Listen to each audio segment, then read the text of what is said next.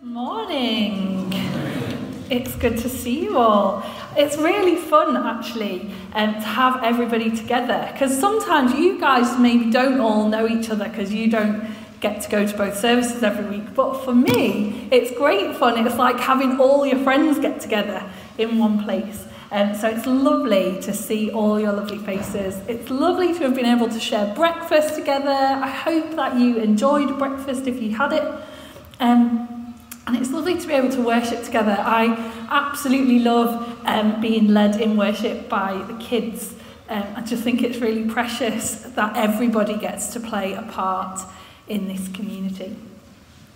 So, um, Steve's stolen the first five minutes of my talk by already introducing that um, we are kicking off a sermon series. We're thinking about church and culture. For weeks and weeks, we've thought about um, mission and um, how we help to shape culture and how we speak into the culture outside of the church. But um, over these next few weeks, what we're going to think a little bit about is how we shape our own culture, how we make um, our community here something that reflects who God is and something that welcomes people in.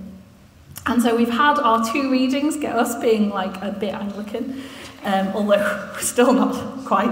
Um, but we've had our two readings and we've thought about this sort of rose tinted picture of the believers gathering together in Acts 2, of how they share everything together and live together. And, and sometimes we can look at that, can't we, and think, you know, that must have been so perfect and so wonderful to, to live alongside each other like that.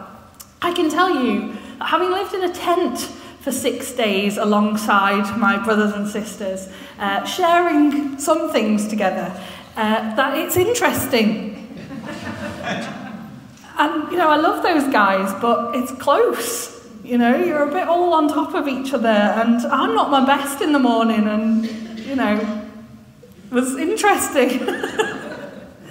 um, no, but, but we, we can look at that picture of them living alongside each other and think, wow, it's so wonderful. But actually, the rest of Acts tells us about the persecution that the church suffered, about the, the storming of forming this community, um, of how they worked out some of what it looks like to um, welcome in all these people who the Holy Spirit's bringing, who isn't quite who they wanted to live with. Um, and, and so in Acts 10, we sort of come across this turning point um, in the, the life of the early church as God steps in and, and speaks into this division, really, this sort of two tier system that they've been running, where um, those who are from a Jewish background have this kind of full part to play in the community, and, and Gentiles who are being converted are sort of around the edge. And there are people who are wanting to follow Jesus, but they're they're not able to play a full part in the community. Um, and then God speaks to Peter, and we, it was a really long reading if we had that, but God shows Peter this vision of all these unclean things that, that Jews have been told to avoid and says, Don't call anything unclean. And, and there's this turning point as Cornelius prays and invites Peter, and as Peter is opened up by the Holy Spirit to this encounter, and they join together, and we see that then unfold over the rest of the New Testament as God draws people in. And so we're going to think a little bit about um, what it is to be a family of fellowship, how we can be a diverse community that's centered around Jesus how fellowship plays a role in creating this context where we can explore together, and what it would all look like if we were able to achieve a little bit of that. So, we called this session a family of fellowship, um, and I have been really blessed in my life to grow up in the fellowship of the church. And fellowship really just means um, connection, a connected group of people who have something in common.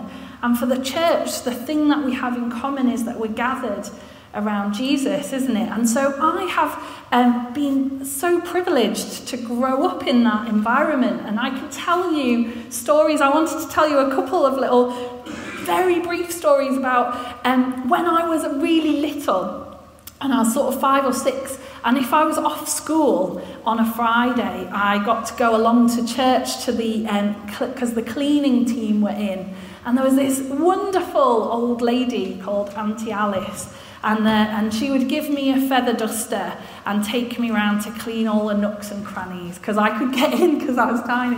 Um, but she shaped my Christian faith so much. Her um, servant heart, the fact that she was there even though she was quite old, cleaning in church, the fact that she loved me and welcomed me, that, that going on that Friday morning when I was off sick was felt like being part of something, felt like family. And um, then when I was a little bit older, we were in, in this church and um, we had a team come from America to do some children's work. And this guy called Tim stayed in our house and he was super cool American guy and he had Pop-Tarts. and Pop-Tarts weren't out here yet. And Tim had brought his own Pop-Tarts from home to like give himself breakfast for three weeks or whatever. And he shared his Pop-Tarts with me and my brother.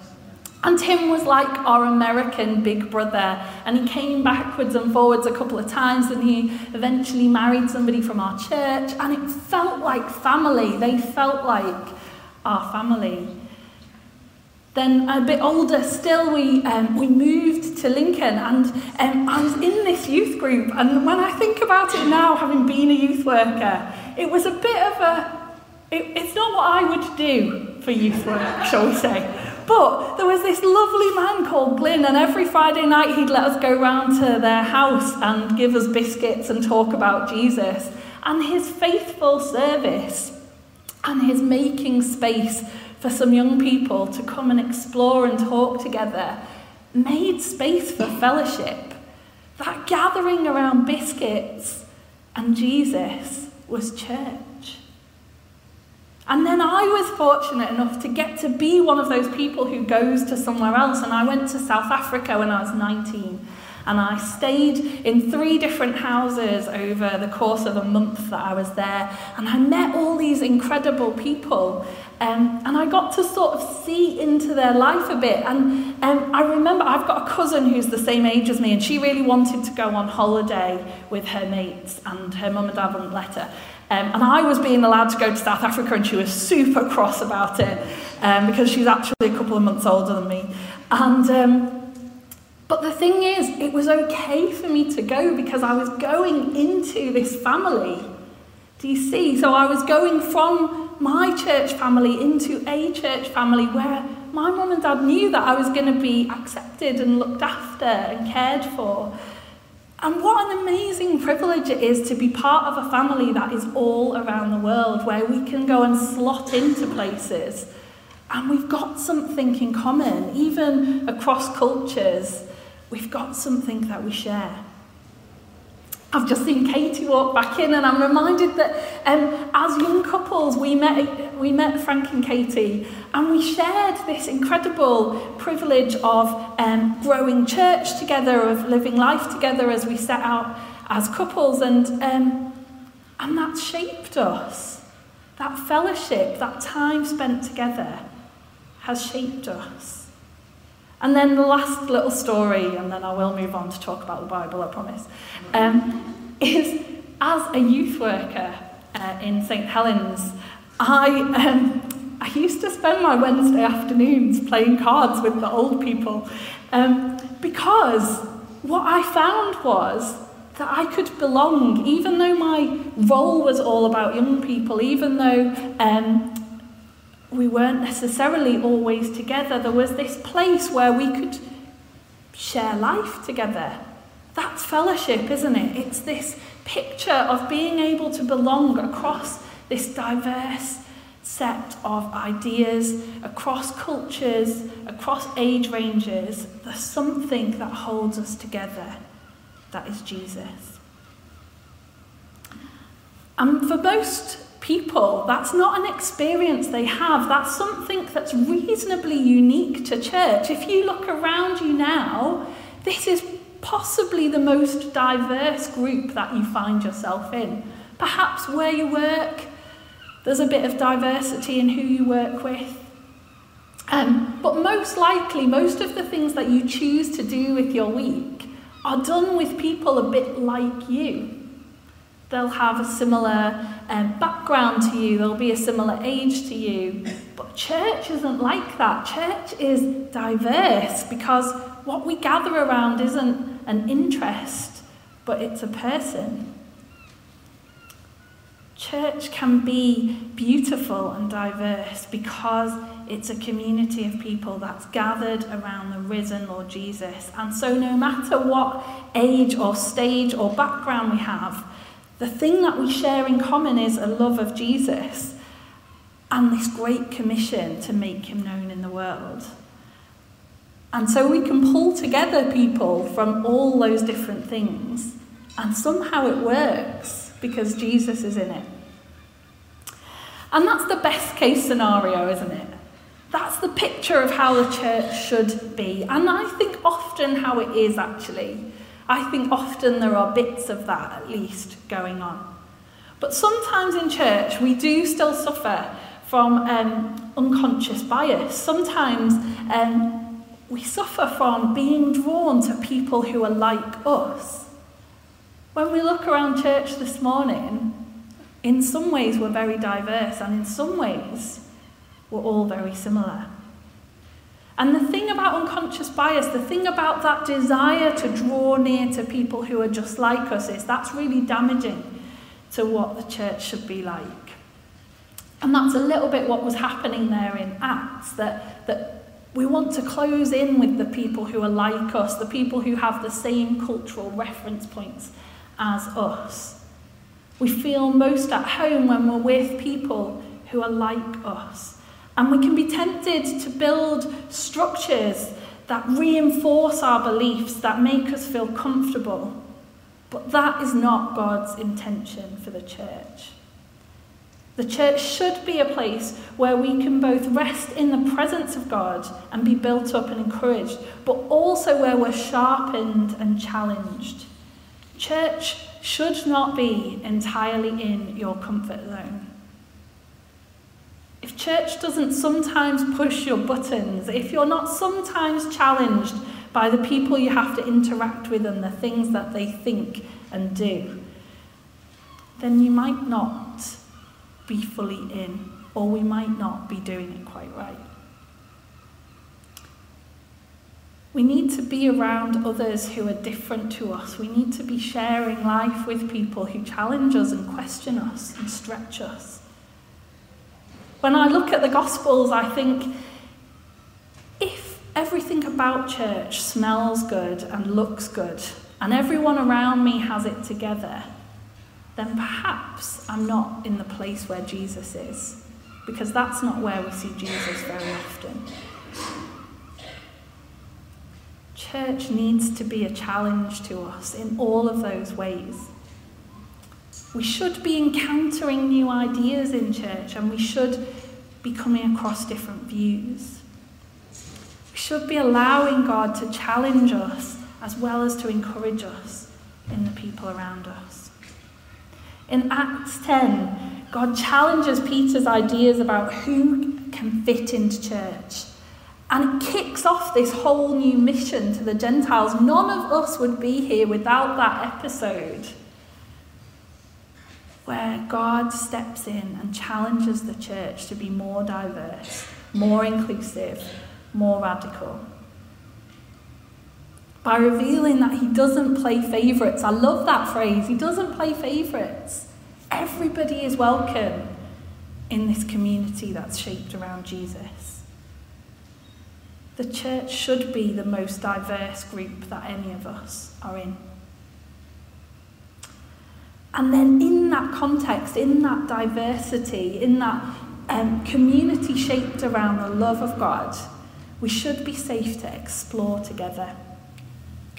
So, uh, we've been at New Wine, you've heard a bit about that. Um, I went to a seminar while I was at New Wine about how the church can turn the world upside down. Because that's what I want the church to be like a community that turns the world upside down. And, um, and one of the things that, that really struck me in that seminar was, was this little phrase You are made by a creator, and you don't know who you are or what you're for. And that sounds a little bit odd, doesn't it? Because we're sort of told by the culture around us that we are supposed to discover who we are and what we're for, that that's sort of the aim of life, and it is. But you don't know because you're the created thing, not the creator. And you only find out who you are and what you're for in the context of relationship with Jesus. And isn't that what everybody around us is looking for? Isn't, what, isn't that what people's lives are about? Trying to find who they are and what they're for. And church, this is what we've got to offer to society is an invitation to come and explore that, to come and find out what were you made for? What is your purpose? What is your life all about? Well, we think we found the answer in Jesus. Why don't you come and explore that with us? Church needs to be a place where people can grow and explore. And, and sometimes it's really easy for church to become a place where um, we don't want to ask difficult questions and we don't want to be asked difficult questions. Or we'd like it confined to Alpha. If you've got awkward questions, go and ask the people at Alpha. That's one of the problems why we see so many young people leaving the church because they reach a point in their lives where they want to ask questions. And we're not good at creating a space where it's safe and welcoming to do that. And so they start asking their questions and they don't necessarily get good answers or they don't feel that their questions are welcomed. And so they leave and take their questions somewhere else. And it's a bit the same with people when we're struggling. Sometimes we step back from community when we're struggling rather than stepping into community where we can be held up and encouraged. We see this, this picture that, that we see with Peter of Gentiles being included into the church, developed by Paul in Romans 3. He says, There is no difference between Jew and Gentile, for all have sinned and fall short of the glory of God. All are justified freely by his grace through the redemption that came by Christ Jesus. Next week, Steve's going to talk to us a bit about grace and being a community of grace, but it plays really closely with this idea of fellowship that when we're struggling, when we're questioning, when things aren't all quite right, is when we should be held up in fellowship, when we need to step into those relationships, when we meet people who are struggling and questioning, is when we should most gather them in. Because those questions, they sharpen us and they make us better. But, but also, that's the purpose of this community is to be a space where people can explore and question. Uh, it makes me think a little bit of the Lord of the Rings. Have you seen those films? And um, one of them's called The Fellowship of the Ring, isn't it? And we sort of have this picture of, you know, them, them walking through these beautiful landscapes, like off on an adventure together, and that's fellowship. They're off as a team to do this thing. But it's also fellowship when they're dragging each other through the terrifying moments, when they're, pull- when they're pulling Frodo up the mountain, that's fellowship too. And that's what church should look like. In the beautiful moments and in the darkest moments, we should be pulled along by relationship and fellowship with one another. And in doing that, in living that way, actually, everybody gets to be a follower and everybody gets to be a leader. Fellowship should put you into a net of relationships that nurture and challenge you, that call you to be a nurturer and to be a challenger. And if you're not in that net of relationships, if you're not living connected to people, or if you're not feeling that you're taking any of those roles, then you need to step up because fellowship is about offering yourself to others and receiving them to you. And it shapes us and it makes us the community that Jesus calls his church. And then finally, thinking about being a vibrant community. So we've got this stuff together and we live alongside each other and we challenge each other and we make space for questioning and we love one another and we share life together. And then we welcome people into that space and we've talked and talked about mission.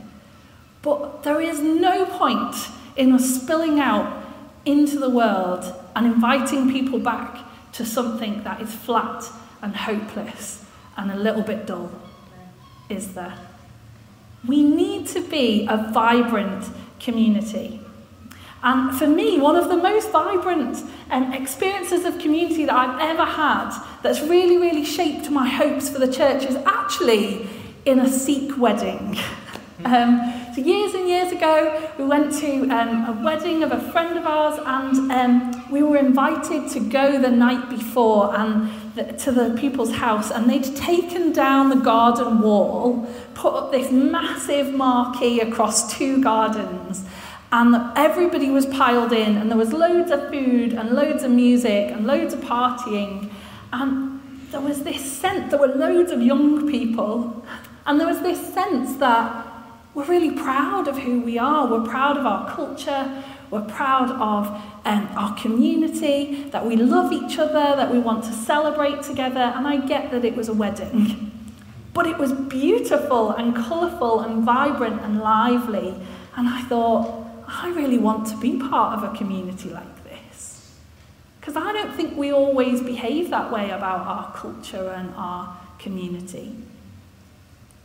When we eat together, when we celebrate together, when we tell the stories of our faith, do we do it in a way that's vibrant and exciting and welcoming? Do we do it in a way that people who came across it would think, I'd quite like to be part of this? I enjoy these celebrations.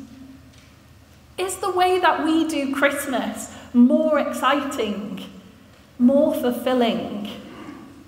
than the way that you could do Christmas without Jesus? Do we tell a hopeful story? I think we do. I think we do a great job of getting outside and going, this is what it's actually all about. And this will add a new level of vibrancy and interest to the way that you celebrate if you know what it's really all about. Sharing our lives together should be vibrant and holy and interesting. It should draw people in and communicate the joy of a life lived with Jesus and with one another.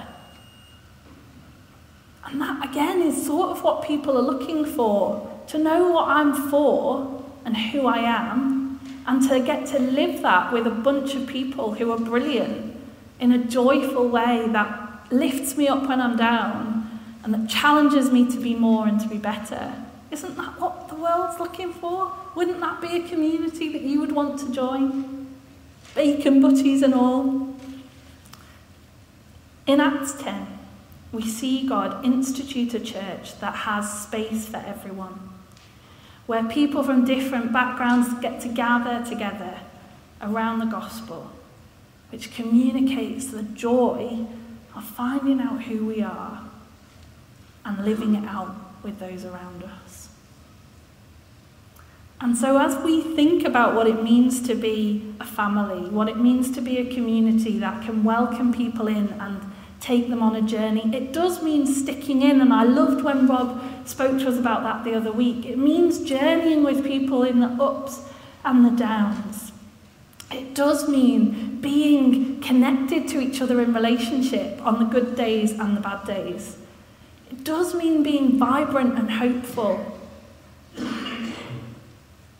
And it does mean being representative of the community around us. If we become a holy huddle of people who are all just the same as each other, we haven't quite got it right. The church needs to be open and unafraid.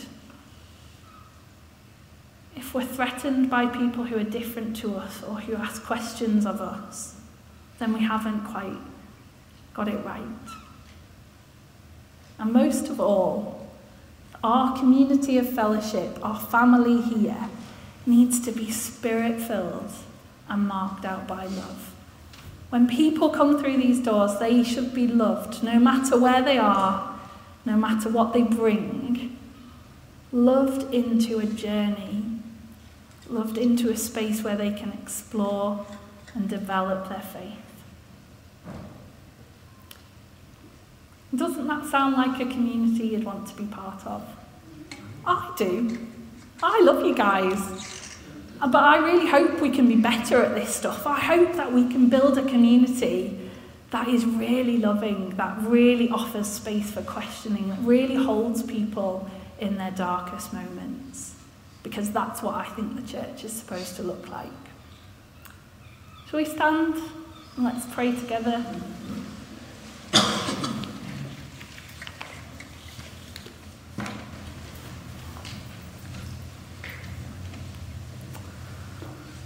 Lord Jesus, thank you that you build your church. Thank you that you've welcomed each one of us in. But thank you that you don't play favourites. That each of us has a part to play, has something to offer to this community. And as we continue to be people who want to head out into the world and invite people into relationship with you. Let us make a place here. Let us make a family here that is welcoming, that's loving, that's challenging and accepting.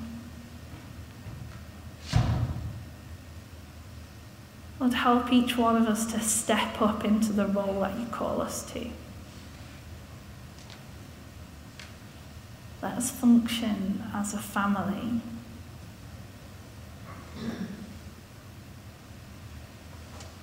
That points people to you because it's beautiful and vibrant and hopeful.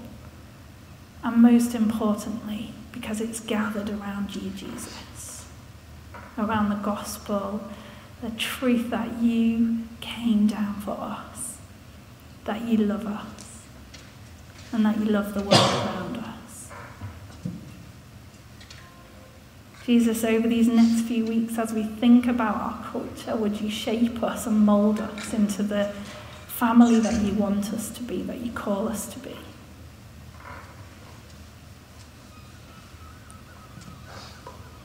We ask in Jesus' name. Amen.